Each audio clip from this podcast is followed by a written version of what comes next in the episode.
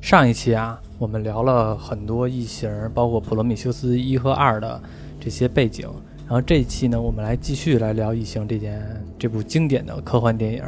而且呢还会掺插着一些嗯漫画中的剧情，而且漫画中的剧情，我个人觉得啊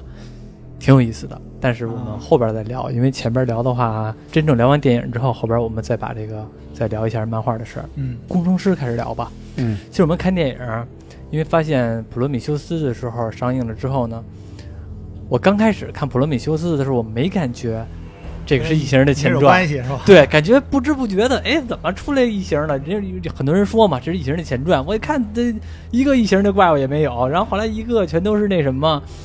到最后的时候。可能我才一下就能明白，哦，原来这还真是异形的事儿。从那个工程师体内出来一个迪肯的时候，啊哦他，真的理解到前边的时候，就也是大爆脸虫的时候，嗯可能也会有一种感觉，这这和异形还能沾上点边儿。后边儿的时候都不知道怎么回事儿。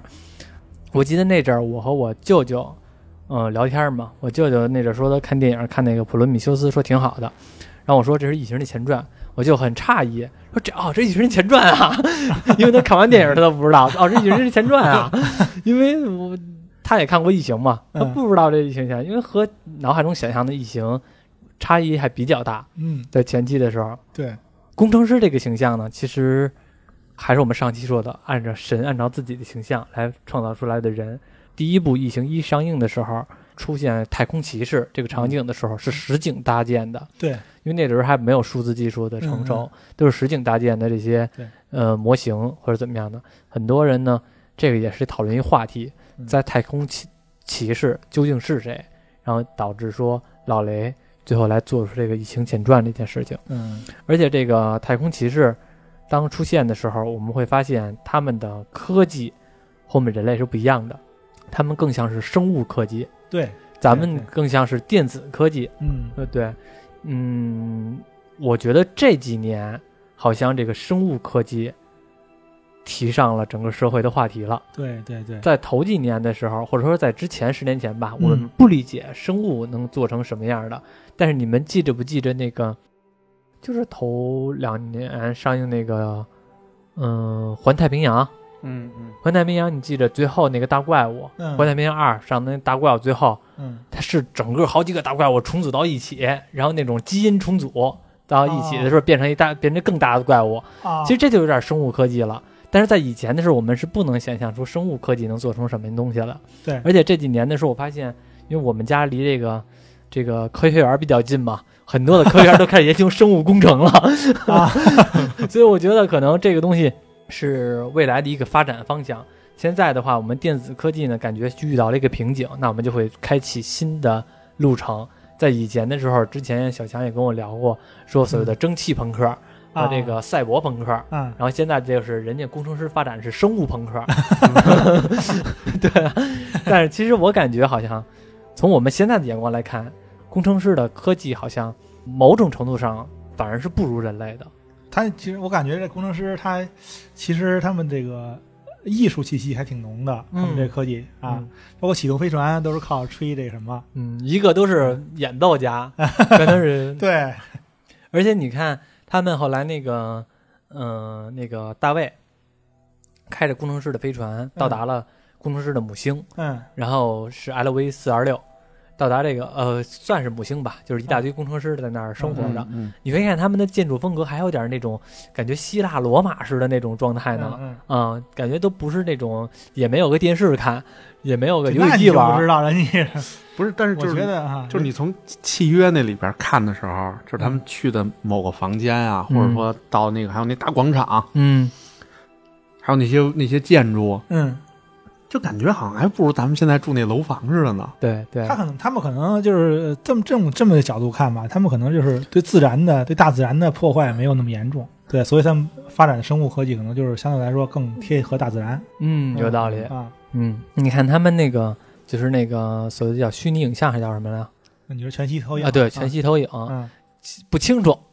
没有人类的那个清楚，一个只能看你是一个人， 看见一个人，就是但是根本就看不出来谁是谁，还不还不是特别清楚。你看咱现在的那个初音在舞台上都挺清楚的，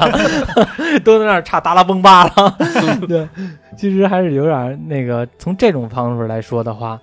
他们是没有发展这个条件的，嗯而且是到后来的时候，我觉得这个人类的发展的这条路，其实也给工程师造成了威胁。我们这个生物嗯科技和这个所谓电子科技，嗯在这段时候出现了一个碰撞。啊，究竟是你们强还是我们强？当然，最后我们能看出来，可能某种意义上还是工程师更厉害一些，因为他能创造生命。其实从这里边能看出来，黑水其实这个算是一个资源吧，算是一个工程师这边研究也好，或者是他们自然科学的也好，一个核心的东西。这个黑水究竟是什么东西？就是我忘了是电影里边提的，还是我看的别的地方提的了，反正是有这一东西。嗯黑水呢，它是一个多种基因来集合的有机体的 AI，咱们可以理解为它是这个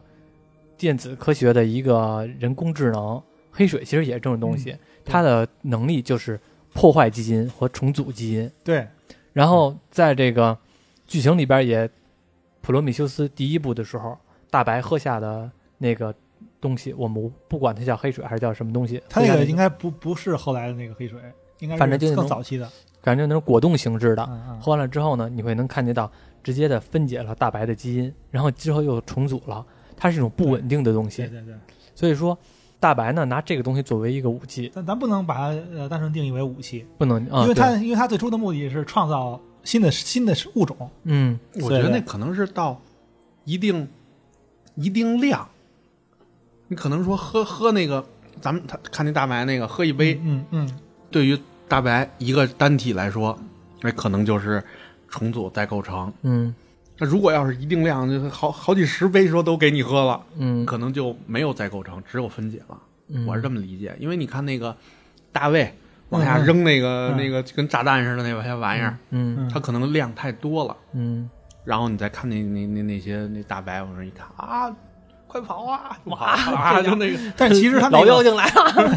其实它那个它这么这么投放的话，应该是会对这个这个这个这些星球上所有的生命造成这个重毁组，灭性的对，这包括基因重组，也有可能这星球自此会诞生出很多全新的物种。对，那个谁那个大卫不就说吗？嗯说那个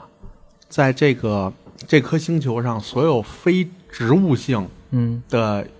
有机体吧，嗯哎是是，反正是非植物性的，我记着、嗯嗯所有的都已经被被这个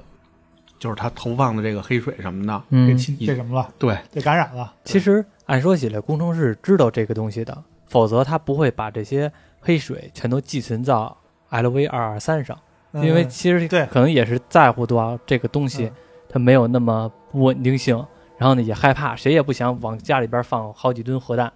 对吧？？对对对，而且那个咱们不是上一期不是说了吗？说可能最初这剧本里安排的是这个，呃，这个地方，这所谓他们进的这个地方，像是一个祭祀这个祭奠这个他们最早最早牺牲的这位工程师的嗯一个、一个地方。嗯对，所以他们是有可也有可能这这个所有这些黑水的这些这这些器皿吧，嗯是他们用于侵略，就像那个伊丽莎白肖理解的是，他们是用于侵略地球的武器。嗯啊我始终搞不明白这祭奠这个第一代工程师和他们长得有啥区别， 感觉感觉是祭奠每个人的感觉，长得都一德行， 没有那么大的差异化，感觉工程师星球上那帮人，他嗯们知道谁是谁吗？他们认出来是吧？他们第一批的先驱者。嗯， 这家伙长得都特别一样。都特白，都特圆哈。啊，而且还都没头发，发型也不一样， 发型也都一样。啊所以说嘛，那个秃头的都是强者。 其实到后来的时候，从那个异形契约，嗯然后你们记着出来的那个第一代异形吧，也不算第一代，就是那个叫从背里边出来那个， 嗯那个其实只是吸，只是通过那个工程师这个星球上边的孢子来传达给这人类的。首先不是直接喝喝入到的黑黑水，，嗯也不是通过抱脸虫，嗯，然后那个是通过这些粉末状的孢子、嗯有机生命体嗯来传送到人的表皮，进入到人身体里边的。出来的时候你会发现更符合人类性特嗯征，因为那是白色的嘛，而且就会明显感觉是那种肉的感觉，啊，其实很像人类。所以那阵儿那个那个大卫还尝试着和这人沟通，而且现实生活下已经啊也也也成功沟通了，感觉对如果要不是被另外当时的舰长吧，副舰对副舰，长，有的人说吧，这个通过这个黑水，通过嗯不同的传输媒介，嗯会造成不同的这个行为方式，或者说不同的产出结果。嗯也就是大卫一直在追求的，怎么能创造出完美的有机生命体？对对，你说伊丽莎白肖，很多人都说伊丽莎白肖是究竟怎么死的，在电影里边也没有一个解答。有的说的啊是这个是大卫杀了伊丽莎白肖，嗯但是呢，也有的人说是大卫给伊丽莎白肖做实验。嗯，然后呢，我你们更偏向于哪种，或者说有更种自己的认为方式？那个那个女主角不直接在女主角直接在那个那个地下室吧？那是对，就那个那个画发的现种他那个对画的实那个验图，嗯，对嗯那肯定是做实验都嗯就挂了。是，但是但是因为有一点，它是肯挂是肯定那么挂的，嗯嗯但是它是什么目的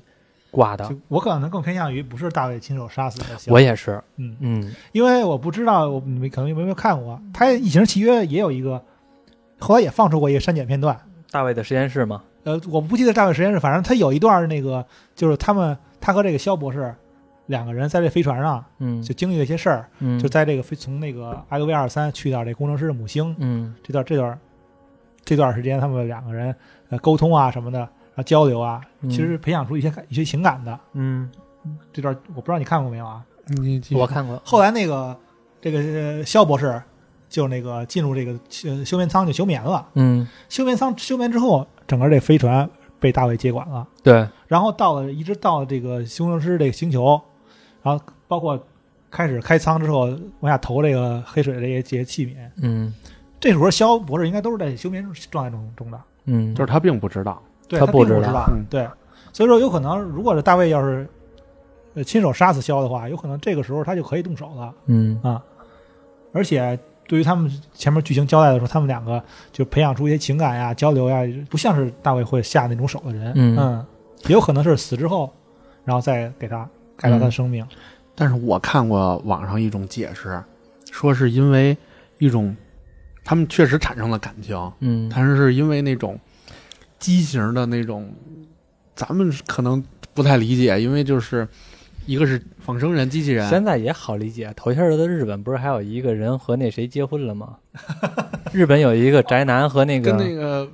一个什么玩意儿那是抱枕吗？是什么？呃，是和不是抱枕，他是和那个整个和这个公司签约，等于这个人这个虚拟形象，虚拟形象哦哦哦好像是初音未来吧，还是谁呀、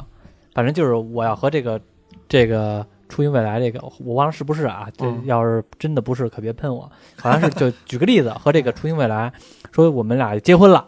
然后这个公司也发表声明啊，他俩就是结婚了。然后这个小子就每天和这个抱枕也好，充气娃娃也好一起睡，然后一起吃饭，一起去买东西去。然后这不就是？当然，这个东西是这不个动的啊。但是，假如说这个东西要活非的，非非生命体，对，没什么问 题。他家没准儿还摆一全息影像，天 天给他看有呃挺点办个酒席啥的，对，他办了，他爸他妈不认，他爸他爸他妈不认嘛。然后，但是但是真正举行婚礼了，哦哦，嗯，很厉害，很厉害。请亲朋好友，估计也没什么人去 吧。啊这种感觉不过我觉得，就话再说回来，就是我觉得是因为喜欢或者喜爱对肖博士，就是大卫对肖博士一种说呢，就一种变态的爱情吧。嗯然后觉得我我要把它改造，或者说去做实验，嗯然后导致了肖博士。嗯呃，咱们看到的那个样子，什么嗯开肠破肚啊，嗯这个各种的画儿啊，这个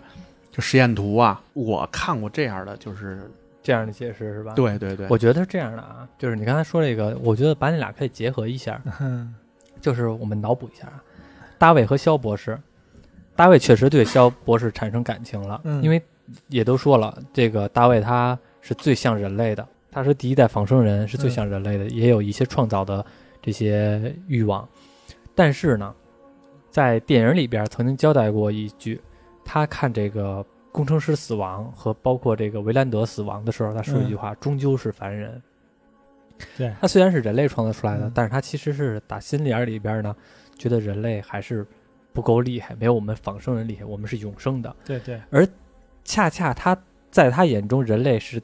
可能在他眼中更是一种低等性的生物，嗯而他呢喜欢这个肖博士，而反而是个人类。嗯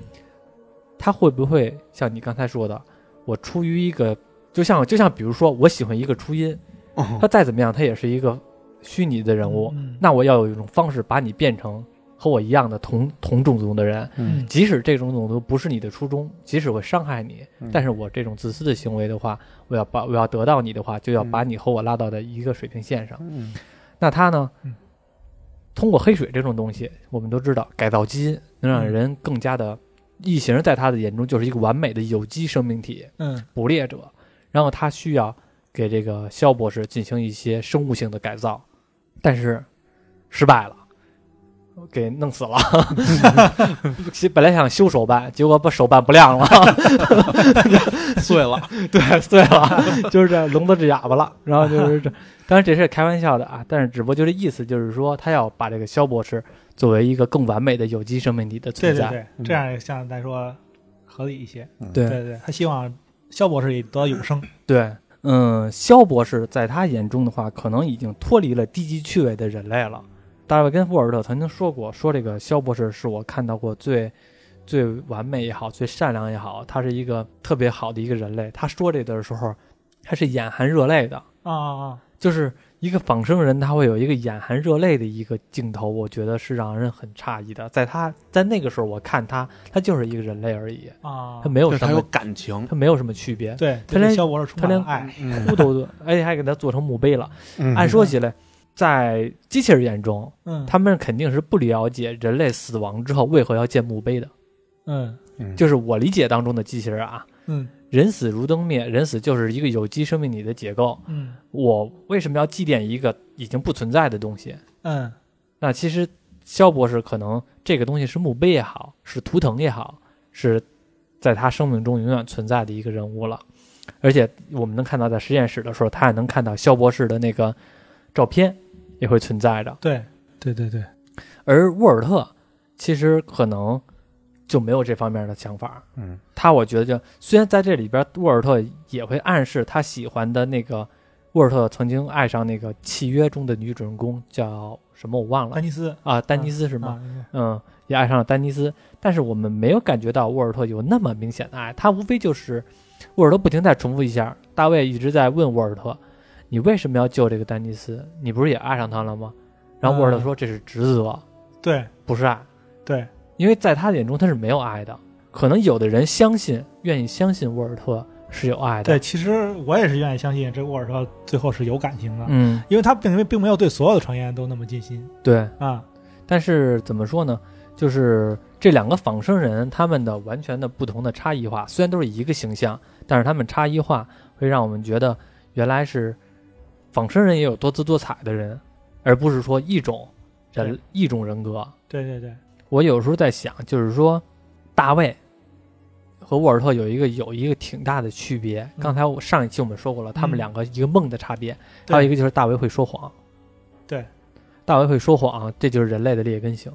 然后沃尔特的话，从头这几部电影我没看到大卫说过谎，他可以选择不说。你说沃但尔特，对对，沃尔特他可以选择不说，但是他从没说过谎。但是大卫在他把这个沃尔特直接这个线或者说筋抽出来之后，碰到了这个丹尼斯的时候，丹尼斯问这个大卫说了一个很明显的谎话，嗯挺奇怪的是，为什么大卫要强奸这个丹尼斯？也不算强奸吧，他把这个丹尼斯摁压下去，要亲吻这个丹尼斯。这个画面让我们普通人看的话，就是一个这个就人类的呃变，态、变态、变态的人类嘛。为要猥亵小女孩一样，更像一个人类的行为。啊、，对，而且他其实他也说了，他可能觉得这个丹尼斯也是一个适合嗯，那个对，对继续他适合做实验的一个一个人。他喜欢用，好像很就就像那个咱们这个异形整个这个系列是都是以女女主女主角贯穿的，对吗？嗯，都喜欢用女性来做这这做这实验。对， 不过你刚才说到这个，就是仿生人这块儿，嗯说那个不会说谎，嗯然后我就想到，就我我就马上想到一个什么呀，就是我不知道你你们有没有印象，印那个《异形三》里边，嗯那个雷普利去那个找那个教父嘛，主是教呃主主教啊，嗯去找那个主教，什么那仿生人，也是仿生人，嗯然后呃就是已经烂了啊，就很嗯已经烂了。然后他就想知道那个小女孩怎么死的。嗯然后那个那个飞那个飞船下来的时候，那个船里边出现了什么情况？嗯到底有没有一行跟着他们一块儿来？我印象非常深刻，就是说我眼前好黑啊，嗯然后说那个我什么都都看不到。然后贝弗利就问他，就就这个这个这个飞船的情况怎么怎么着？嗯然后我记得主教就说说那个，其实公司什么都知道，嗯，他并没有说谎，但是呢，他说话非常的委婉，对，特嗯别的委婉。他说的是，公司其实什么都知道，嗯嗯然后你帮我把店关了吧。我觉得他对于他的而言就是，就我你服从上级命令还是你下级命令？不是就是我我能我不能直白的告诉你，但是我已经说的委婉的都告诉你了，嗯嗯嗯而且而且我我的感觉就是，公司其实已经把一些命令。嗯让他去执行。嗯然后呢，就是公司什么都知道，因为就是我我作为一个仿生人，再加上那个嗯船里的 mother 嗯，老妈，把这个这个这个，甭管是抱脸虫啊，还是这个异形啊，往往往往公司带，嗯那那肯定就需要活体的这个是人啊，是什么的。嗯？嗯然后说公司什么都知道，那肯定就是他们。人肯定不会，因为都是在休眠舱里面嘛，嗯肯定是是是他们在把这个数据往回传输，嗯，什么什么情况，怎对么怎么样。对对，所以说，我觉得其实这个主教就是相对于大卫，肯定就是按时间线来走，大卫在前面，主教对在后边。嗯对但主教呢，稍微就是好一些。什么，我很委婉的告诉你了，然后你让我把嗯店拔了吧，嗯你就让我结束吧。嗯，我我我我也想骗你了，对我也不想骗你，就是这意思。嗯那个你记着，对，就是你记着刚开始普罗米修斯第一部的时候，嗯大卫呢曾经去了那个维兰德的那个梦境，因为他是通过和维兰德这个老头子是嗯通过梦境来沟通的。啊，你说的那好像删减片段中有这么一个段儿，有呃他有有的他进到他梦境里边儿，呃正片里没有，应该是吧？正片里头是在中间有一段儿，我第一次看的时候我都不知道他他在干嘛。说实话，嗯戴了一个那个那个帽子，盔似的，嗯嗯，然后那儿有一个就跟棺材似的东西那儿，然后他就嗯嗯，然后对就对走了，没有没有梦境，从只有一开始进那个肖博士的梦境里边对有一次，对然后就没 了。我说那个也不是删减下来，他也没有演那个进入到梦境当中，但是能看到能看出来，他是进入到那个维兰德的梦境中。维兰德睡觉呢嘛，他得争、嗯争那个节约自己的时间，但是他通过梦的方式来给这个这个这个这个大卫来下命令。嗯，到出来的时候，这大卫他闺女，那个女的，那大个卫维兰德的闺哦女，维兰德的闺女， 维回兰德的闺女来质问这个大卫的时候，大卫其实选择性不说，嗯他并没有欺骗，而是选择性不说，嗯因为在他的心目中，维兰德是更高的更高的层，嗯但是他的闺女没有资格来问他的这件事儿，他也他也没有必要回答，嗯，他是他是不说，而非是说谎。他那个时候，大卫那个时候可能还是更像，更是服从命令为主，对，他没有这个太多的还没觉醒自。主的想法。嗯嗯他我觉得他应该是在这个他看亲眼看到这个工程师嗯那个生气，嗯然后大开杀戒之后，嗯才然后最后到到最后结尾嗯，跟那个肖博士最后。呃，来到去另外一个星，去到工程师这母星，嗯然后他才慢慢的，他就有意识的想，嗯嗯，他认为其实说这个，要说不管是工程师还是人类嘛，那刚才都说嘛，都是普通的生命，嗯对都会经历死亡，对，对，但是他不一样，他是永生的，其实我觉得吧，这个仿生人也没想明白，他其实也不是永生的，为什么呢？你没电了。都是能源的来构成，你没电了仿，生人应该是不需要这个纯，那纯那它纯能源是从哪里来呢？不是你你就是我这么咱们这么说，从这几部片子里头，嗯嗯你反正我没感觉到，就是说他需要吃点东西，喝点东西，嗯对对对，然后来补充能源，对对嗯没有这种设定。对，然后我觉得就是，可能你不管对于什么植物、生物、动物，嗯就只要带生命体的这些，嗯对于这些来说，包括咱们自己，就是时间嗯是最大的敌人。嗯但是呢，对仿生人他们来说，嗯或者机器人来说，就没有这种概念，因为我就是永生，嗯所以我觉得他他他可能就是刚才续上刚才那个，就是我在我的面前我是仿生人，在我的面前，我的造物主被我造物主的造物主给抡死了，嗯我呢又不需要受到那个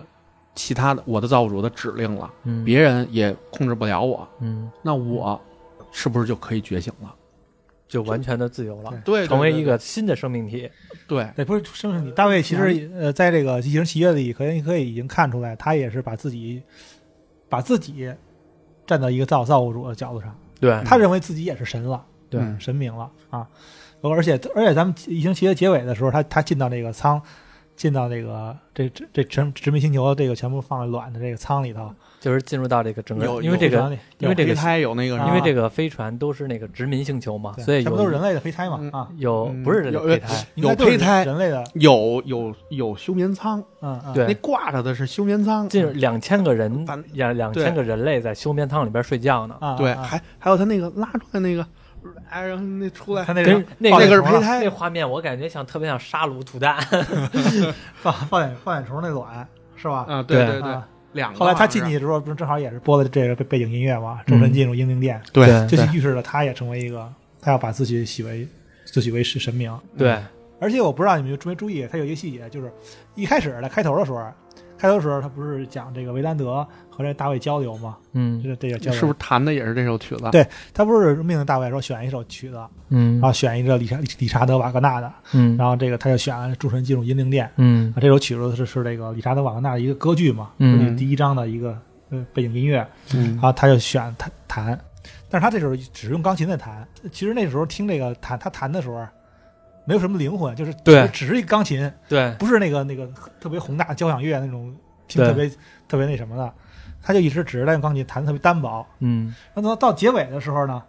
这个就突然就变成交响乐了。嗯对，所以说就等于现在预示着他自己的一个进化、一个变化、嗯一个心态的变化、一个一个成长嗯，啊、他已经成为人类，在他的眼中就是一个资源，就是一个卵。然后呢，他要孵化的异形，在异形眼中，他就是一个众神进入阴灵殿的一个对环节。一个新的神那个神明。嗯嗯，而且我就不知道你开头啊，就开头特别有意思，就是他那个那白色的房间里边儿嗯，有好多那个家具什么的，嗯也挺为也没几家，那挺大一房子，里边就一钢 琴和和 他一那个那茶个几儿。那个谁那个维兰德他坐的那个椅子，嗯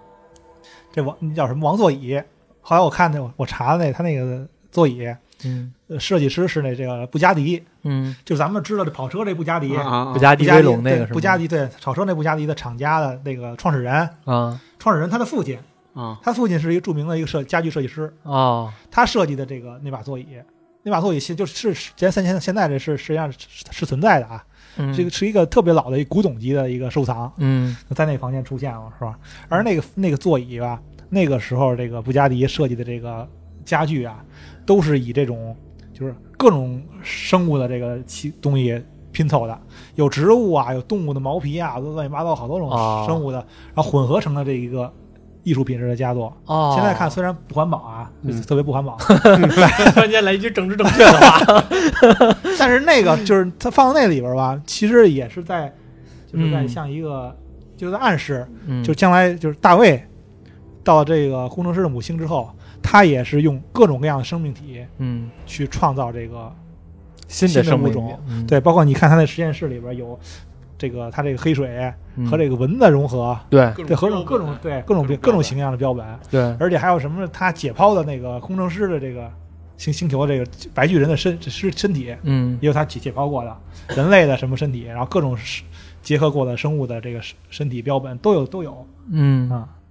反正这个大卫吧，一直在纠结于创造这件事儿。我觉得大卫是一个特别好的一个发明家，他只要 是这个这个，他是只要是他为什么非得要创造这个所谓的这个新的生命体呢？你哪怕说创造个曲子，他那么好就是艺术家了。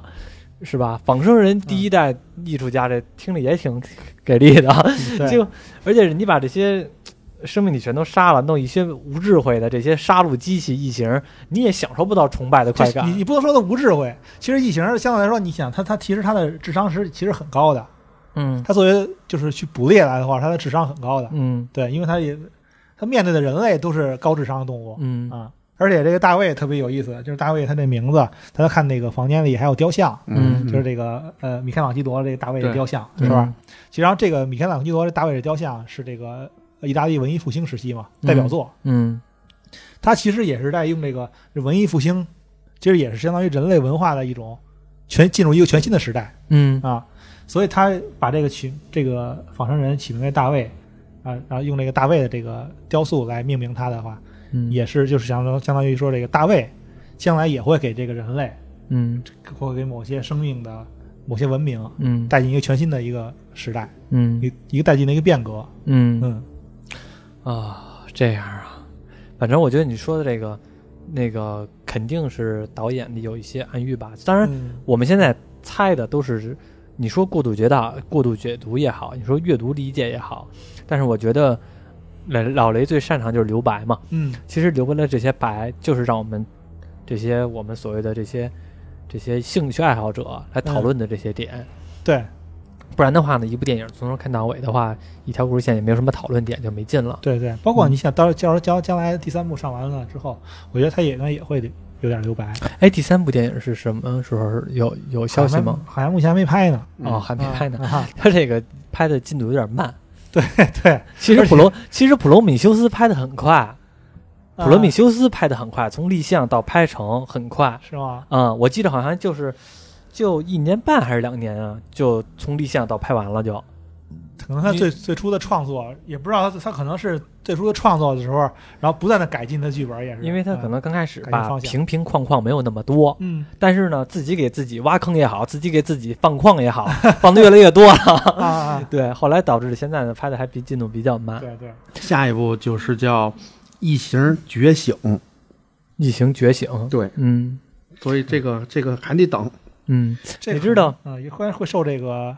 就前段时间咱们这这个谁，迪士尼把这个二二十世纪福克斯收购，啊有可能受这个影响，嗯，嗯，有钱然后拖慢了，拖慢这个进，他有可能会会先先把漫威的东西会提前嗯啊，因为你毕竟毕竟收回之后，最大的受益者是漫威嗯，啊，这些可能都就会慢慢的往后拖，其实《异形》这个作品吧，嗯嗯，很多的其他的周边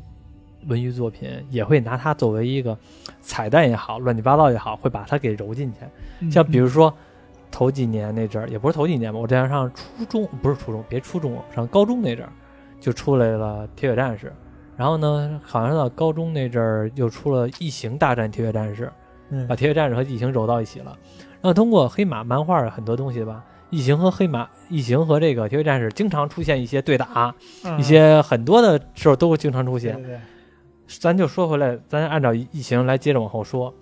就是黑马漫画有一段儿嘖挺有意思的，也就是上期我刚才说那个坑，啊最后那个在普罗米修斯一第一部当中，最后那个大章鱼似的爆裂虫嗯爆了这个工程师，最后出来了这个异形迪肯，嗯嗯迪肯后来哪儿去了？因为他们那个星是 LV 二二三，对在一百年之后，又有一个探险队来到了这个 LV 二二三。啊，作死作死去了作对，他们本来是去别的星球，但是呢，可能路过这个星球，哎，发现哎，这个星球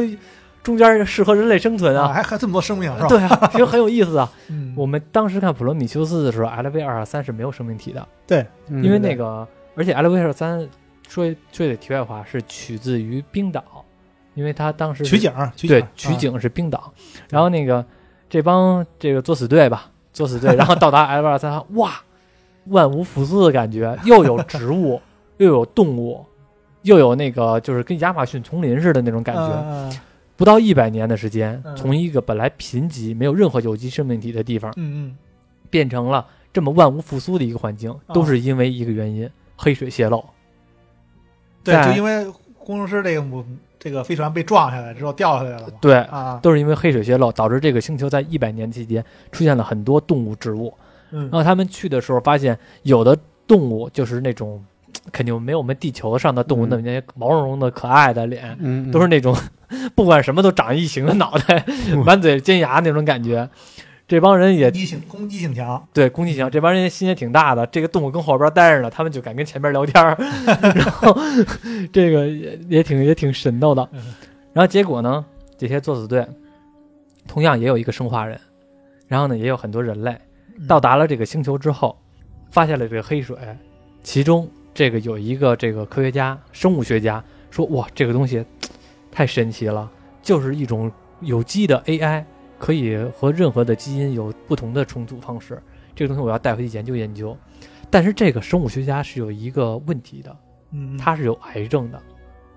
啊，就是到那个时候，他也是他的时间是不多的。他为什么要跟随着这个探险队来到了很嗯多这个星界？他就在寻求治愈自己的这个这个疾药也好，啊他想或者说延方续式。生命现在他想延续生命，啊，结果呢，发现了这个东西，生物学家就开始脑补出来了啊，这个基因重组重建，这个比干细胞还牛逼，我有可能就是说通过这个方式能让我痊愈。然后呢， 这个旁边那一仿生人说：“哥们儿，那你 那咱俩试试吧。”直接拿这个黑水就给人仿生人试了， 因为仿生人觉得就是说咱俩都是兄弟，这仿生人还挺，其实按说起来还挺挺好的，说咱们都是好兄弟，那我就帮你试试。试完了不要紧，整个皮肤开始脱落，进化了。那仿仿生生人进化啊仿生人进化 了，仿生人成为一个半异形的一个人物了。然后呢，他们也在这个星球发现了异形，也在这个星球发现了活着的工程师，哦哦，然后活着的啊，活着的工程师，而且是也在这个星球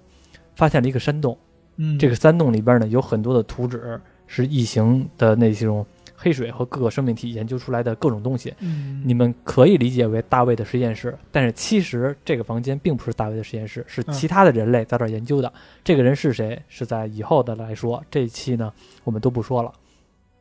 因为也不能全都给人剧透了呀，对吧？ 结果发现了这个，发现了这个这个仿生人成为了这个异形的机械生命体，然后呢，这个时候这个星球的异形也都出现了，出现了之后，把这个飞船就开始侵略了。然后这个仿生人、仿生人一行和这个生物学家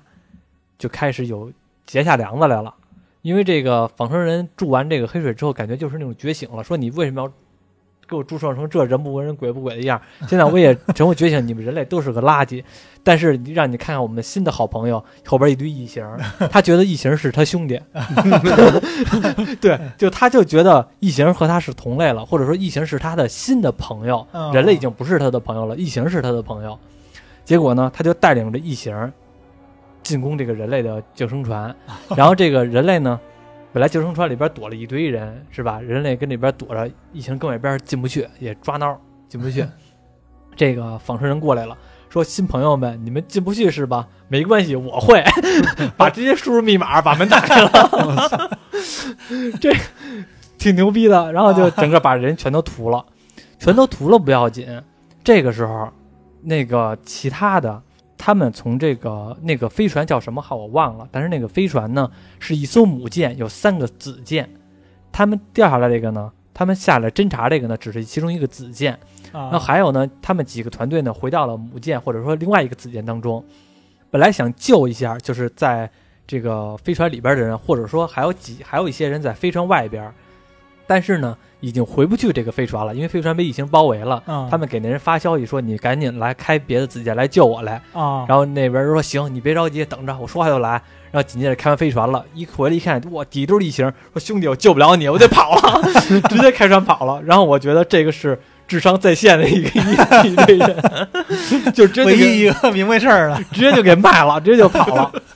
卖了之后不要紧，然后这个仿生人进入到这飞船当中呢，把这个飞船开走了，追那帮人。追那帮人的时候，然后结果那个子舰当中不止有人类，那生物学家也在，啊，还有一个生命体一直在暗中伏击着，是谁呢？嗯就铁是血战士，铁血战士。 妈铁血呀！战士一直在旁边隐形的状态观察。铁血战士，我在上一期节目开始之前就说了，《异形大战铁血战士》其实，呃，英雄联盟里边的螳螂和狮子狗其实很参照这个这两种生物。对铁血战士大家可以理解为狮子狗，狮子狗在游戏中有个台词儿就是“开始猎杀 吧”，然后这个铁血战士其实就是这种感觉对，不管是什么生物，它都要杀掉比它强大的生物，它的荣誉感就是体现在我要猎杀比我强大的生物诞生。对于他来说，一些老弱病残孕他们是不杀的，因为他觉得杀了你就像碾死一只蚂蚁一样。但是呢，杀掉你没有任何荣誉感而言，对，荣誉值加五没意义，我要杀那种荣誉值加一千的。铁铁血战士设定就是这样，是吧？对他们其实挺挺那个，不不会伤害弱小。对啊然后这个铁血战士到这个星球上边呢，铁血战士也在猎杀异形，嗯，而且刚才我们也说了，咱那他们到那个星球上边发现那个嗷嗷的生机嘛，嗯其嗯，中呢也发现了工程师。工程师在这个星球当中也在不停的猎杀异形，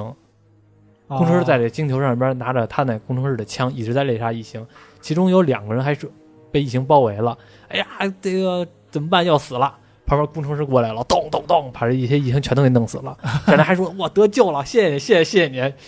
工程师一枪把他俩全都给崩了。 在工程师眼中，他们是没有用。这个这个事儿先按下不表，后续再说嗯。这个星球发生的事儿，先后续再说。咱再说回来这个飞船上发生的事儿。铁血战士发现那个人类，然后我们刚才说的这个仿生人一行进入到这个飞船当中，把底下那个子飞船的所有人全都屠了之后，嗯但是他没有找到这个生物学家，因为生物学家已经坐那个飞船跑了嘛。嗯那咱不要紧，我也是生物学，我也本来就是这个这个飞船上的生化人，然后开着飞船追啊呀呢，带着异形儿，然后开着飞船追那帮人，那帮人的司机呢？就是舰长也觉得我操，这怎么还追着呢？这架不住你这不不按套路出牌啊！一般我跑就跑了，这怎么还开船追我来呀？然后说到底怎么回事？你要为什么要追我来？然后那个生化人已经说，我就是要杀这个艾 l 顿，也就是这生物学家，我要杀他。啊，然后这个这帮人那说那就把它卖了吧， 然后就就对接了，这俩献祭飞了这俩飞船就对接了嗯，生化人一行就进来了，就进入到这飞船当中嗯了。然后呢，就开始肆虐的杀这些人类，其中这个飞船的舰长，你可以理解为舰长，但是其实他就是一个小的一个部队的领头人，他找到了一把这个工程师的枪，啊这是他携身的武器。这个人呢，其实是在整个这个《火与石》这漫画当中的一个嗯挺重要的一个主角。他拿着这把枪对抗这些异形，铁血战士也发现了，我操，发现了异形这种生物了，哇，这个荣誉感加增值了，然后就开始和这异形打猎杀这个异形。然后这个生物人异形呢，发也发现了这铁血战士了，哇，他们两个也打。然后其中那个生物学家啊，他发现这个追到这头了，这也没法弄了，这赶紧的吧，这个不然的话也自个儿也死了，直接给自己注入黑水，直接注入黑水，导致他也变异了， 成为一个更加残酷的，就跟那个毁灭日似的那种感觉。当然没有毁灭日那么厉害了啊，但是跟绿巨人大骚高闷壮那种大壮似的，哦，那这漫画就有点更像那种那种漫漫画的感觉了，对。更不写。然后等于是铁血战士嗯和这个异形生命体打，嗯然后呢，生物学家呢也和这个异形生命体打，然后也和他们几个打，啊，然后异形呢，这种异形这种生物也和他们打，然后人类呢拿人类呢在中中也是在中间周旋，形成一种五军之战的感觉，这五个人谁都打谁，但是好几个铁血战士死了，然后也有也有一堆异形死了，然后其中呢有一个铁血战士，这个生物人这个异形把这个其中一个铁血战士给打败了，然后铁血战士也挺逗的。我们看过《铁血以前看铁血战士》都知道，铁血战士当你这人把我打败了之后，或者我敬佩你的之后，会干一件事儿，嗯，就是把你的脑门上刻一个纹路，就是有点像图他们的图腾似的，啊有点像写轮眼的那俩蝌蚪似的，有点像啊，往这异形那个生命体脑袋上刻了一这个东西，等于我承认你了。这个、这个异形生命体到最后呢，也给洗白了，也成为一个站在人类这一边了。哦其中呢，有一个铁血战士呢，也跟着这个拿枪的这个铁血战士，算是一一起了。当然，那个生物学家最后就死亡了。反正，在中间打的可热闹了，跟热瓢似的，那家伙也打的特别牛逼。 反正具体怎么打我就不说了。反正到最后的时候，他们又回到了这个 LV 二三这个星球。嗯然后这个时候呢，他们要进行最后一场战斗，和谁打？嗯，工程师，是人类人类和人类和工程师打。啊这个一其中有一个铁血战士和这个拿枪拿那个工程师枪这个铁血战和这个人类是站在一条战线上，因为这个铁血战士要干的、要杀的就是这工程师，这个荣誉感更强。因为工程师的话，我们从普罗米修斯里边看到的话，他是有攻击力的，他也是有强大的那个战斗力的，但是我没有体现出他究竟哪儿强大，对吧？你把一个生化人脑袋撅下来，好像好像就那是个力力量值，对，好像奥尼尔干这事儿也行，对吧？就是也没感觉说有多多猛，但是他这里边体现出来了，铁血战士竟然打不过工程师，哦，铁血战士打不过工程师，因为工程师穿的那身装甲是外骨骼装甲，嗯，然后铁血战士的那个肩甲上的炮都打不过，我操然后到最后的时候是谁来救了这个铁血战士呢？最后就是这个人类拿着这个工程师枪这个人，啊把这工程师一枪打打倒了。然后呢，嗯铁血战士因为临死的时候会自爆，啊然后呢把这自爆装置给开启了。然后呢，这人类呢把这个铁血战士给救走了，把这工程师给炸死了。这个时候，他们胜利了这工程师，人类和这个铁血战士，啊还有另外一个女性，这个女性就是当时被这个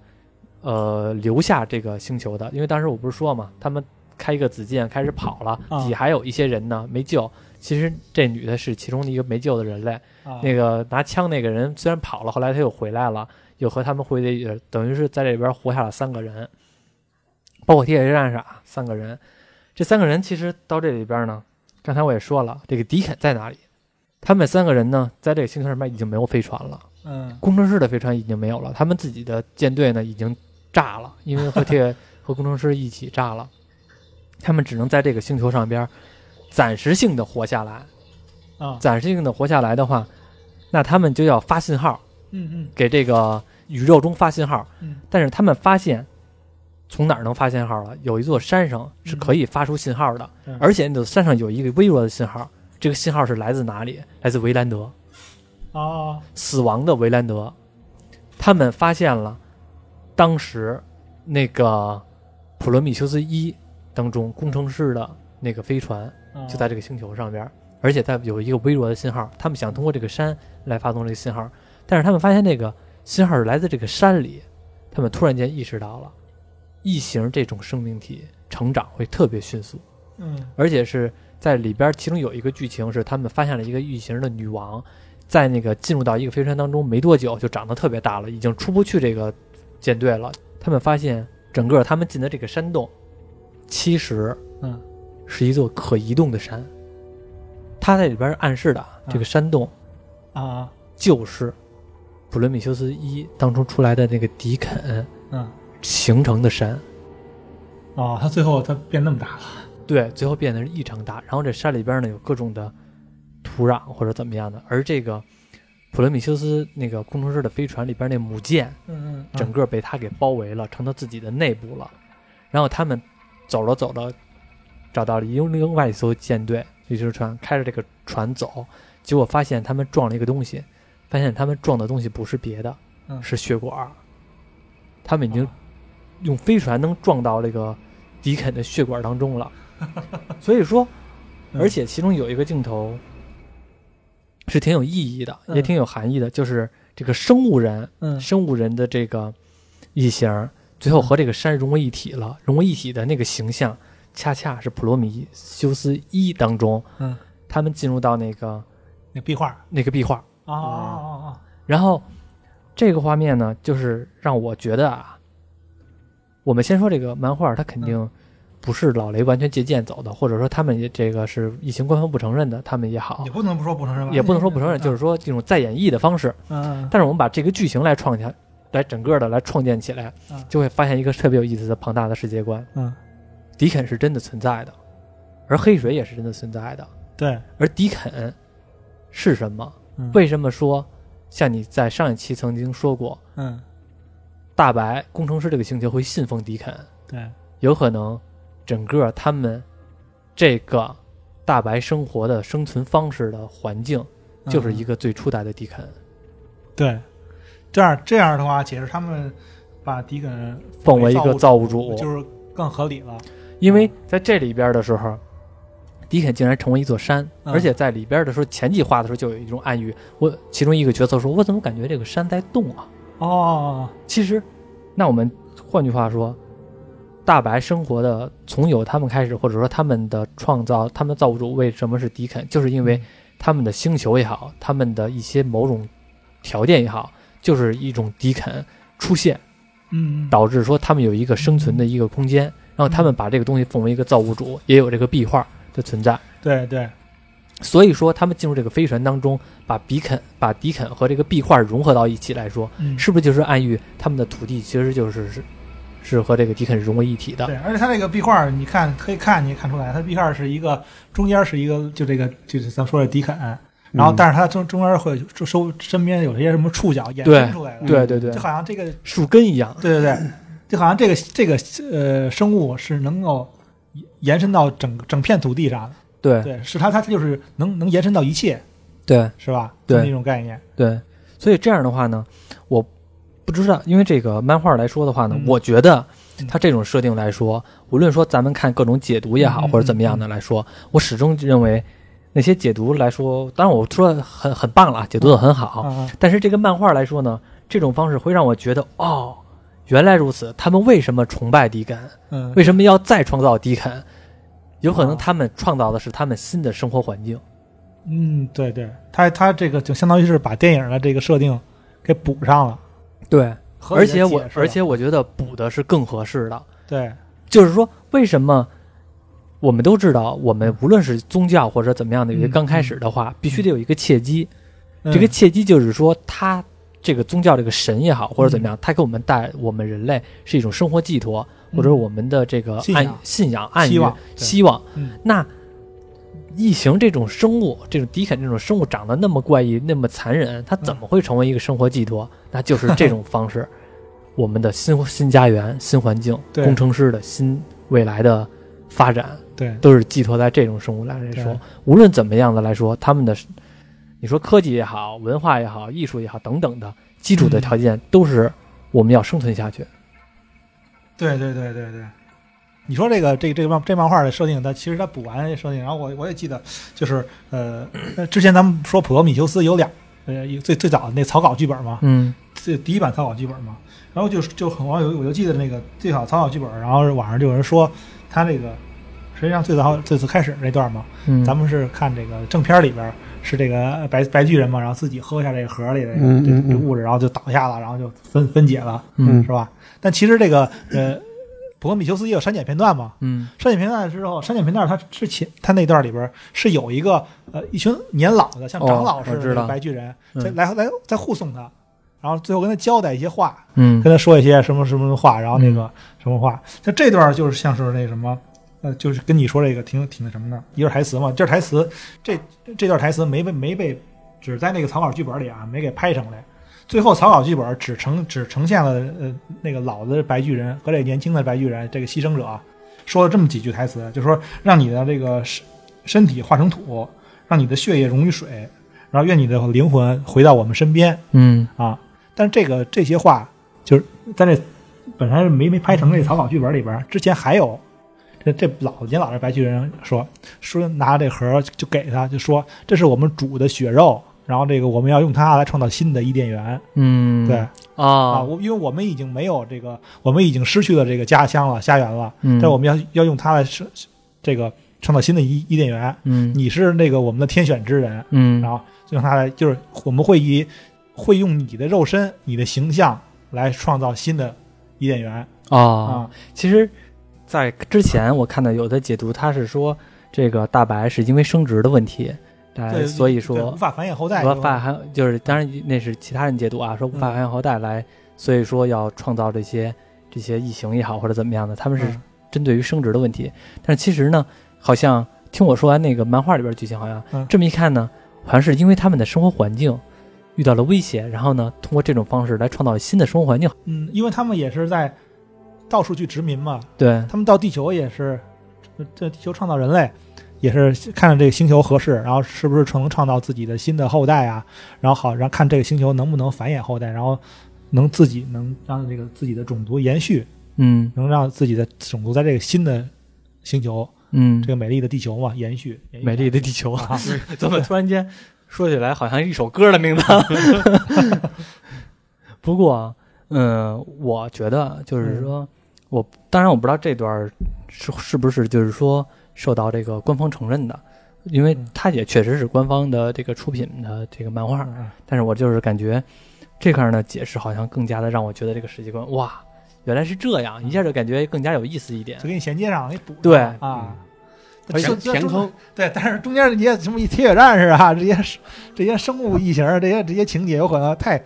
太美漫了，对美漫那种打的那种风格了，对混合打。 而且我不知道你看过没，美漫是特特别敢想啊，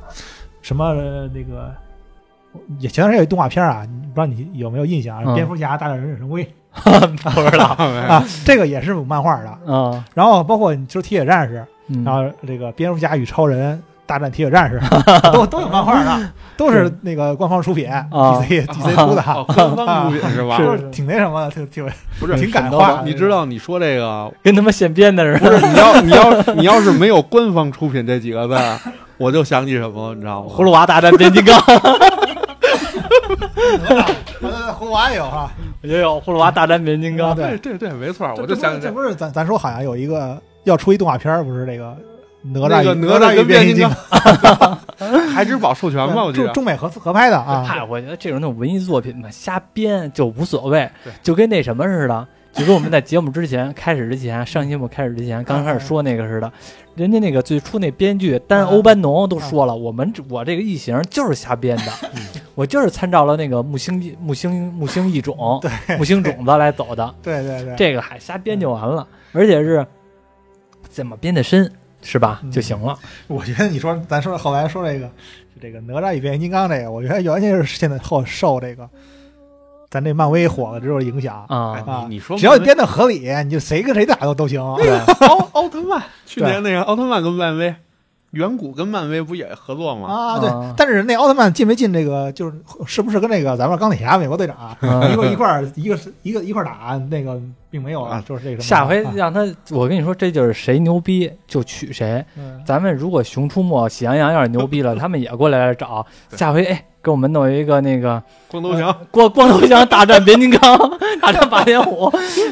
破坏你赖以生存的家园，让我们那个光头强来弄你们这霸天虎了。光头强上赛博坦砍树去了，对对对，有可能也有可能光头强砍树砍太多了啊， 你这破坏环境啊，对啊，就是光头强牛逼，然后那个喜羊羊、沸羊羊、美羊羊这些集体的干他们家的。砍着羊村儿去了。 接着接着，对咱中国的也就是这些美这些漫画公司吧，还是不够齐心。你说现在小孩儿，你不说和这些美漫结合，你自己结合，嗯光头强、熊出没和和喜羊羊结就是合，没有这世界观多好！对，不像那那那个像美漫、像美漫、漫威这样的脑洞这么大，能敢对啊敢跟你想，敢跟你往里你融，对啊，只要合理就就那个就编吧，对就打去呗，谁跟谁打，只要合理就行嘛，对，能给你编出理由来就行。 嗯 哎，期待有一天能看见吧这些的漫画。 我现在还真的越说还越还挺想看的， 看看光头强和喜羊羊对磕。 哎呀，希望有一天能看 见。嗯，哎操，聊了异形聊这么多，你像异形大铁血战士不最开始就这么样关公大战群雄吗？嗯对，对对，没错没错，而且对对咱说句实话，就这个我其实个人来说啊，特别喜欢铁血战士，是吗？嗯嗯，因为异形呢，虽然也是很诡异或者很那样，但是你说男人男孩儿吧，对很多的高科技啊、机械呀、或者说异形，你始终感觉他是一个猎杀者，就是阴暗中一种动物性就的。像是一怪物，他形象是很吸引就人啊、像是一个怪物，对不像，是很吸引啊人。但是感觉铁血战士呢，更符合一种男人的这个对金属质感它的就浪漫，更像个人，就像人的形象，对强壮，然后那个能打，而有人的性格。对对对对对啊主要他武器特别棒，对，而且是铁血战士，后来那个呃，铁血战士的故事其实也挺丰满的。什么我们看过很多电影了，铁血战士的电影嗯，很多的人物，什么独狼是吧？还有什么花蟹乱七嗯翻拍了吗？这两年，有有翻拍翻拍一的个，啊最早不是那个阿诺那个嗯，嗯，那哎个，你知道吗？就是最开始的时候，好像是第一部还是第几部，我忘了是哪部铁血战士了。那个那个彩蛋其实是我最开始真的是真的是我开始发现的啊，在我没看，在我没发现那个之前的时候，我没在网上没看过任何人说过那个彩蛋。啊啊，就是其中《铁血战士》那个好像是第一部还是第二部，最后说他们那个有一个女主人公上那个飞船上，然后碰到铁血战士那个长老过来了，然后呢，铁血战士其中的把这后边的飞船包括枪啊呀、还有很多头骨全都露出来的时候，有人类的头骨，有类似于半鲨鱼似的头骨哦，其中就有异形的头骨。哦哦哦，那个时候是我当时我是自己看那电影的时候，我看第一遍的时候发现，哎，这他妈头骨怎么那么像异形儿呢？当时我第一眼我脑海中就会出现一个，哦，原来如此，铁血战士这个种族，嗯，因为那阵儿好像还没有彩蛋这一说，或者说没有这个可打能咱们打的通世界观这一说，嗯嗯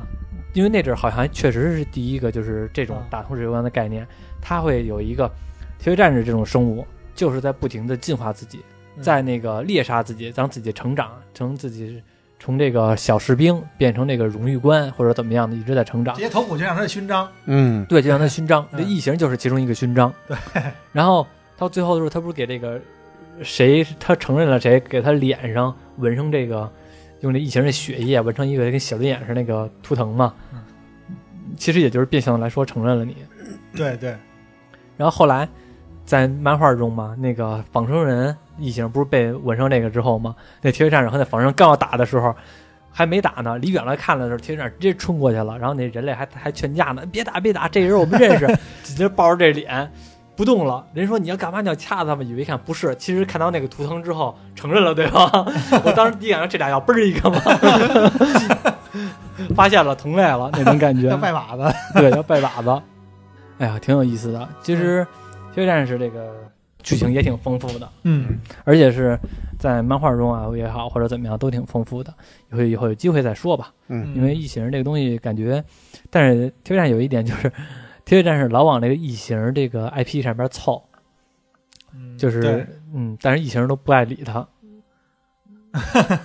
但这你说可能说是不是最早就是一铁血战士出场的就是和异形大战铁血战士才出的？不是铁血战士不是不是先不是先有单独电影吧？还有我真单，不知道他好像是单独的 IP，最开始的时候有单独电影，嗯啊阿诺演的嘛，嗯啊啊啊，阿诺那阵儿最开始都是人说铁血战士，我一直我没看电影之前，我一直以为铁血战士说的是阿诺呢， 因为我觉得他挺符合这个名字的。对对对对对，然后后来我看了才知道，哦，原来铁血战士是那怪物啊，阿诺不是铁血战士。啊！啊对你这一说，我好像我也有这个，我也有过这个想法，对都一样，我也我也是嗯，起了这么一个接地气儿的名字。对。太贴切啊了，嗯，现在铁血战士也是经常是这些漫展啊，对，异形和铁血战士有经常是这些漫展手办出现的这个常客。铁血战士的头啊，异形的头那种。嗯，嗯，你说长得也挺寒碜的，但是其实我们还都挺喜欢的。嗯，男人吸不吸引人不在乎脸上， 在他脸上的疤。 军功章似的。那个，反正是说了好多啊。其实感觉呢，就是之前准备了好多东西，然后其实好像也没说透，但是呢，又一时间呢又想不起来说什么了，嗯，因为这个异形那个东西吧，太深了。 就是可聊的太多了，对，可聊太你要是说我们，因为这也是闲聊的性质，我们要说每个人都列一些素材啊或者整整理啊，一个按照系统性的聊的话呢，感觉嗯呃挺多的。但是我们呢、也是想的是轻松一点儿，是是吧？嗯这些所以说呢，稍微聊了一下漫画的剧情，嗯也挺有意思的。然后我觉得咱们可以再聊聊这个，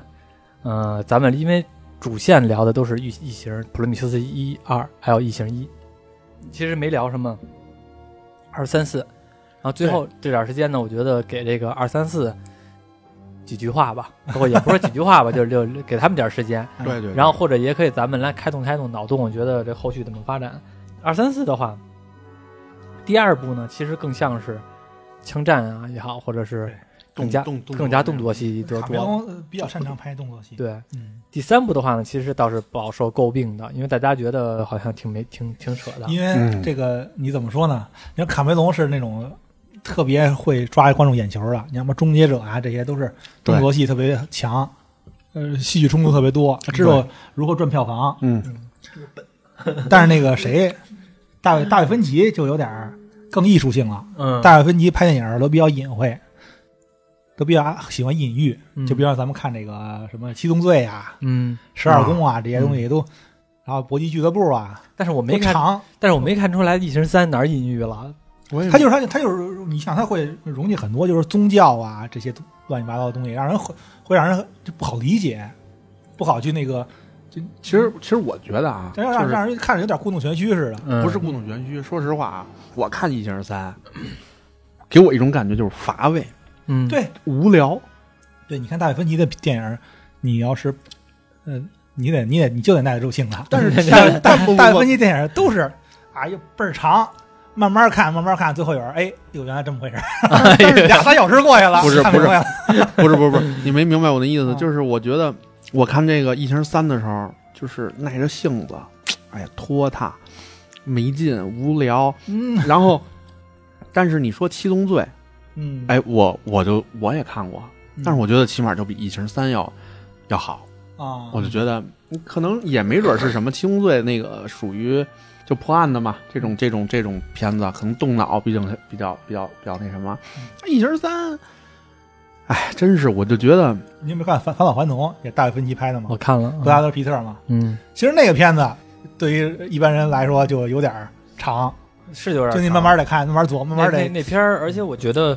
故事情节也挺，就是我没我没想这么一个简单的故事能拍了三个多小时，他可能拍的太太细致了，嗯嗯，可能拍太细致了，把这个这两个人的这个爱情啊，嗯就从头到尾给你讲的揉的特别、嗯特别太细了。我倒觉得啊，就是大卫芬奇拍的这《异形三》吧，和其他几部《异形》比较吧，它有一个特大的弊端，《异形一》我们都知道，把这个基本的世界观定下来，嗯，然后这个太空宇宙、太空骑士，或者说太空猎杀者，这个世界观走了。然后呢，饱受诟病的就是异形的镜头太少了，场面太阴暗了。然后呢，看不见异形的东西嗯。第二部，詹姆斯卡梅隆通过自己的演绎，然后也特别擅长制作这个类型的对，直接把这个所谓的缺失点直接补上了。嗯，我们能看到大量的异形的镜头，打异形啊，战争场面啊，斗争场面啊，会让我们感觉很刺激嗯，这是一个提升点嗯。第三点呢，却没有明显的提升，就是我们不知道和异形一二比较起来，它究竟取胜在哪里。你说隐喻吧，它没有异形一好；你说打斗吧，它没异形二好。然后呢，你说人性吧，它直接跑一破监狱去。嗯 就是说你也没这它世界观吧，也没有那种太空宇宙所谓的神秘的感觉。跑一个不就嗯你就说这个东西是太空监狱，你就说不是太空监狱，是我们村儿隔壁的监狱，它也 行。对，这就是一个封闭的大厂子，里边里边还没有还没有那种社会性，没有监狱的这些犯人究竟体现在什么地步？这些警察、狱警在体现在什么地步？都没有这种角色冲突。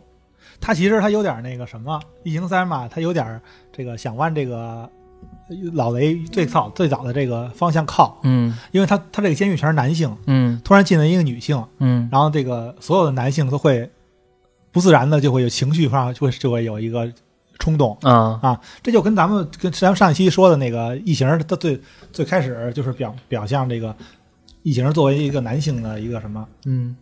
袭击女性这么一个形象的出现的，嗯它其实有点有点往那个最开始那个形象靠嗯啊，而且加入了一些跟宗教有关的东西，嗯就是像像像最开始异形一嘛，就就有一些这些方面的东西，嗯但是它又开始又不是那个又没有找抓到那又并不是这个雷德利·斯科特参与过参与制作，嗯所以人就他就没有那么靠近。嗯然后就没有动作戏，就让人觉得什么了。嗯等于他他把他他想他想去像第一部，想像最开始的故事，嗯但是只抓到了最开始的故事的那些让人看着乏味的东西嗯啊。模仿他在对，对但是就没有没有吸收那个第二部那些好的内容。对啊到第四部的时候吧，第四部的时候怎么说呢？我觉得，呃其实说句实话，我觉得比三部强在哪里呢？他第四部的时候把异形这种生物的族群效应给演出来了。嗯，嗯在第一部、第二部的时候，其实感觉并没有嘖太明显的这个族群效应，但是第四部的时候，其实最明显的，而且包括说这个，它换句话说，它的故事更加的吸本，它本身自身的故事要比之前的更加的新颖的一点。嗯嗯爆脸虫通过人类生出了异形，异形进化成自己的这个母星，这个大异形、嗯女王。结果呢，生出一个逆子， 不孝子，嗯啊， 把自个儿给扇死了，然后呢，还和这个人类产生了一种芥蒂，然后这个嗯把异形那个那个，而且长得也像人类的形象，对这个东嗯西感觉把这个这种生物的神秘性呢，又给补充了很多。对对对对，对，因为你我们在以前的时候嗯看这东西，一直就觉得异形是坏的，我们人类是好的，异形是一种妖怪，杀杀我们的猎嗯杀者。但是在这里边，哎，异形原来是它其实也是有社会阶级的，它它也是和我们人类之间是有一种情感纽带的。嗯，这种情感纽带有可能是血缘，有可能是有可能是心智，嗯，它并不是说完全的。当然了，它肯定也是完全的要杀戮，但是呢，它好像在杀戮的某一点环节中，它也是有一些人性的。当这个人性出现的时候，和我们本来的人性这个矛盾体就会就会感嗯觉觉看起来更有意思一点儿。因为最后这个 Ripley 最后把这个太空飞船弄了一个嗯小洞嘛，最后异形吸成碎肉了的时候，其实能看出来那个白异形在嘖痛苦的叫着妈妈妈妈这种感觉。嗯，其实那时候看我们人物，我们观众看着是有一种感觉，我不知道你们是不是啊？有一种厌恶，有一种排他性那种是吗？对就是你认为 他，你认为这个这个白的这个玩意儿，就咱们不认同他，他根本就对跟跟我不是一种东西。对他他嗯通他叫人类这个妈妈这个这个单词，会让我觉得有一种像你说的排他性，或者我嗯有一种厌恶的感觉。这可能就是我们人类的自我对傲慢的一个本性。对对对嗯，，因为我看的时候感觉那块儿是让我挺不适的。如果他要说动物的惨烈的叫声，我倒觉得好像是正常的，但是他因为他叫了妈妈这个，但是会让我觉得呃啊，而且还是那种形象，再加上成碎肉那种那种 嗯场景会让我觉得明显的有一种不适感。对所以说，《对异形四》的时候会让我感觉，好像把这个东西吧更摆在桌面上了。以前我们人类是不谈这些事儿的，或者说我们电影中是不谈这些事儿的，这些是我们这些阴暗面儿，这些这个，嗯、桌子底下的这些事儿。但现在摆在桌子上面，让你实打实的看见，嗯你是什么感觉？我操，嗯我就会感觉，你怎么把这东西演出来了？这东西，这东西演出来让我造成不适啊！对，但是嗯说这个老雷最早创作这《异形》初衷，咱他拍完这两部前传之后，咱也可以看出来，最早创作《异形》的初衷也是其实在讽刺人的一些什么，嗯，因为人自诩为神，嗯他能他能创造这个仿生人，他就认为自己就是可以创造一切，可以成为神。嗯，而且那个咱们知道，就这个维兰德，彼得·维兰德，嗯他也那个有一段是这个普罗米修斯的这个，呃，应该不能说是删减片段吧，这样一个宣传是一个番外，嗯就是他在那个 TED 上面，美国那 TED 演演讲啊，啊，你知道有你知道这段吗？我知道这一段。他就是演讲的时候，他就他他就表现出一个很傲慢对的一个形象。我们已经超过人类了，对不是说错了，我们已经超过神了，对我已因为经超过造物主不了。是凡人了，就是嗯我们可以创造，我可以创造一切，嗯我就是他就他那个潜台词就是说我就是神，嗯嗯对，就是那种很那种很有有很高的能很好的能力之后就就表现的傲慢这种嗯人类的劣根性。嗯其实表现的是老，其实老雷，我觉得就是就是你过度的追求想要永生啊，要自以为是这种，他可能也就是这个目最最早创作《异形》这个目的，可能就是想表达这个，嗯只是后期可能后期的换导演啊，就没有很更好的补完这个设定。他最早他回来之后，在他后来回来之后拍这个前传，他把一些就想把这些设定全补齐，嗯想想想告诉人们，就这个他最早这个异形创作的时候，到底是出出发点是什么，就是思想是什么？嗯 嗯我其实我觉得啊，你要说那个怎么说呀？就是当我看完一二三四以后，嗯我是先看的一二三四，然后再看的《普罗米修斯》，嗯然后《契约》。我最大的感受就是，我看完一二三四以后，我那几天吃饭吃 不好。你还有吃不好饭的时候， 那我倒想见识见识。你都领盆儿吃的时候， 告诉我吃不好饭的时候，真的那几说对天，了，你媳妇儿信吗？那你媳妇儿天天得给你放异性。那几天我就感觉，哎呀，这个吃什么什么都不香，没 错儿，是什么？ 他都都想起那个破胸而出。不是，其实不是破胸而出，你知道吗？就是，尤其是那个，其实我对那个破胸而出没什么，嗯你知道，我觉得最让我接受不了的是那个抱脸虫。嗯，我觉得也挺害怕的，我其实说实话，我现在在看的时候，那个破胸而出啊，我我知道那个，哎呀，或者后背出来，最最让我最让我感受到就是感同身受疼的，是那个契约里边的那个后背。嗯，从那儿出来的时候，哎呦，那我的我的脊椎也跟着好他 那痛个啊！，其实你这个最早的可能就是咱们上之前说的那个，就是人本身对这个就是性器生生殖器官的这一种一种敬畏感嗯啊。因为爆奶虫它那个，咱们知道爆奶虫是怎么是怎么嗯这个入侵身体，对啊嗯就就很很形象嘛。咱就 对，就不抱细脸说抱脸，虫的抱脸虫的那个样子，嗯嗯，加上他的那个那种动作方式，对对对对对对，嗯，就是像强奸了你，哇，那太太难受暴了，力中强奸了 你，贴你脸上，哇！然后就是还有一种就是抱脸虫，就是破胸而出吧，是让你可见的视觉恐惧，嗯就是你见着了，啪，破胸而出，可见的视觉恐惧。但是抱脸虫呢，是让你觉得未知的恐惧，嗯就是它贴到你身上的时候，它并没有一种明显的破胸而出那种感觉，但是会让你觉得哇，这个东西贴脸上，加上那种形象，呃，呃进入到对对对对对喉咙胃里边儿，嗯，就觉得人反正我的我的自己内部已经不洁了，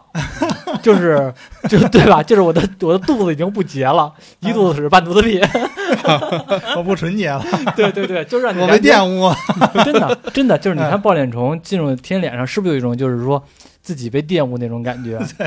就是破胸羞辱、羞辱、羞，辱感、对耻辱感，对，就是破胸而出呢，反正是那种，反正给我感觉疼、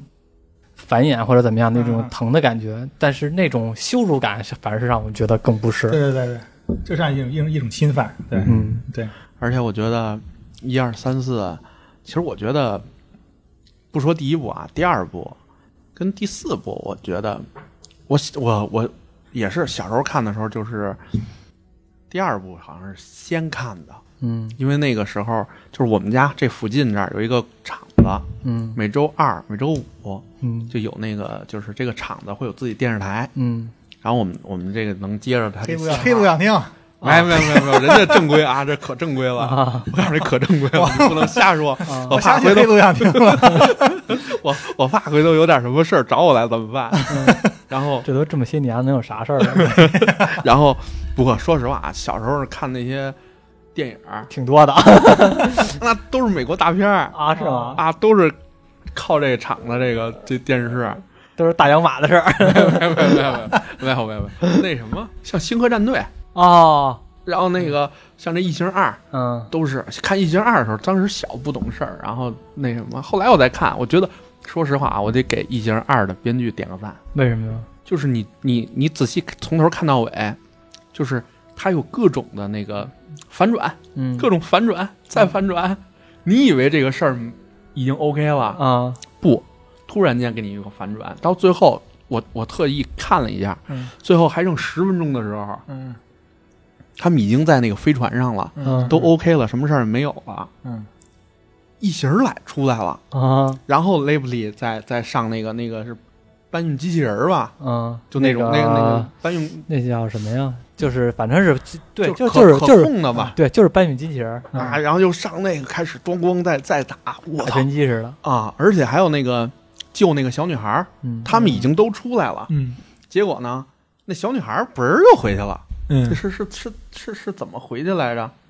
我忘了，反正就是又一个反转，嗯然后 l a b l y 再回去救她，啊，救他，然后再给他带出来。我操，我觉得好好厉害，各种反转，各种事儿，啊，就是感觉这一踏实的逃跑，中间老遇上各种各样的事儿，还得啊又好不容易逃出虎穴了，又得深入虎穴。啊然后那个，而且还实打实的当面和这个异形这个女王来进行一场对决。然后那个卡梅隆曾经说嘛，他要制造一场戏，让人类的母亲对战异形的母亲，就有了那场戏。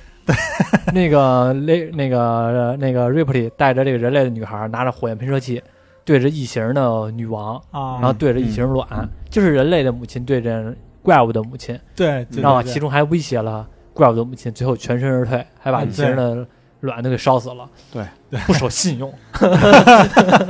不过异形女王也是先不守信用的，她提前让这个蛋先开了花了，嗯然后就要扑这个瑞普利，然后她一看，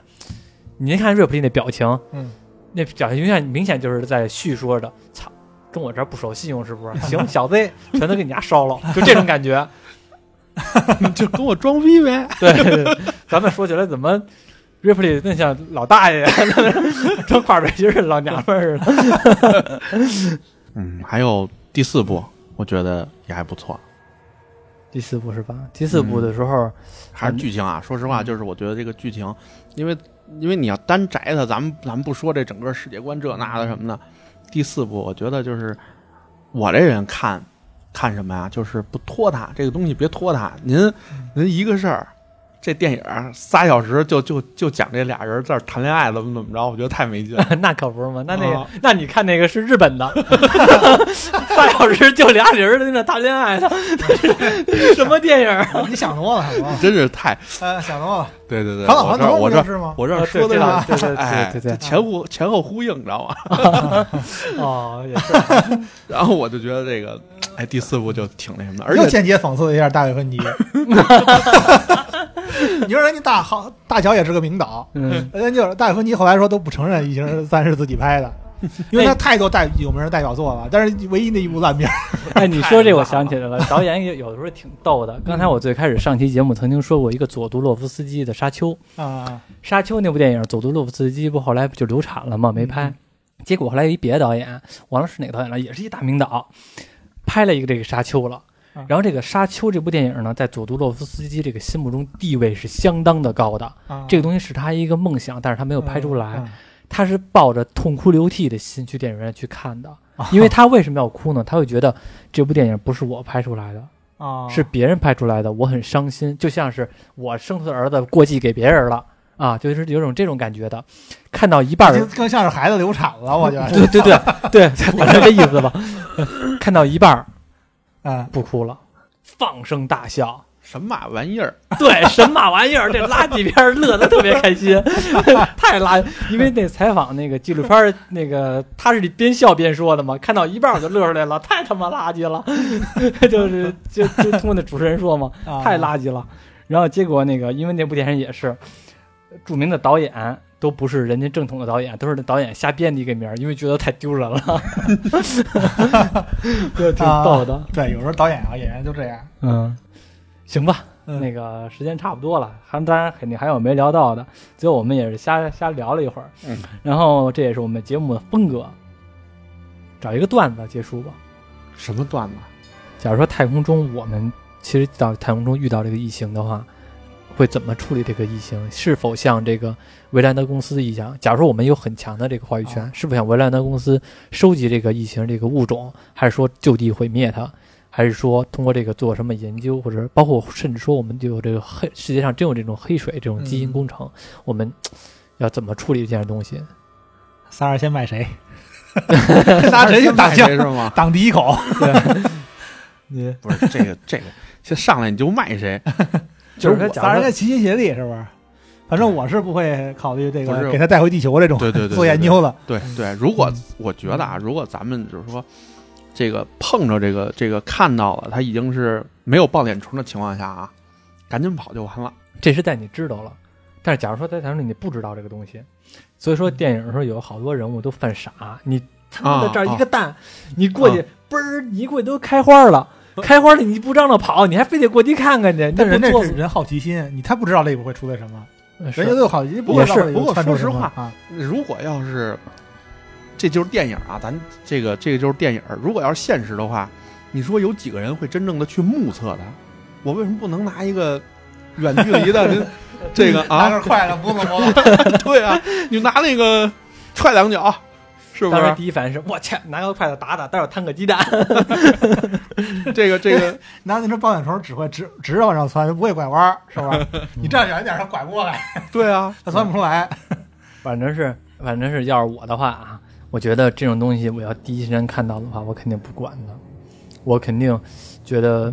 其实有的时候说不管它，但是有时候也像你说的，人的好奇心也对会有一点儿可惜了的，可能会想知道它到底是怎么回事，什么东西。嗯啊哈是不是有侵略性？对，你看那个，但是有的人还是傻。你看第一部的时候，普罗米修斯第一部的时候，那个小蛇跟蚯蚓似的，啊 过来找他，那那有毛病似的，你拿手碰他。这要跟我的话，或者跟正常人的话，都不会考虑拿手碰他的。 我觉得正常人都不会考虑的。嗯，嗯，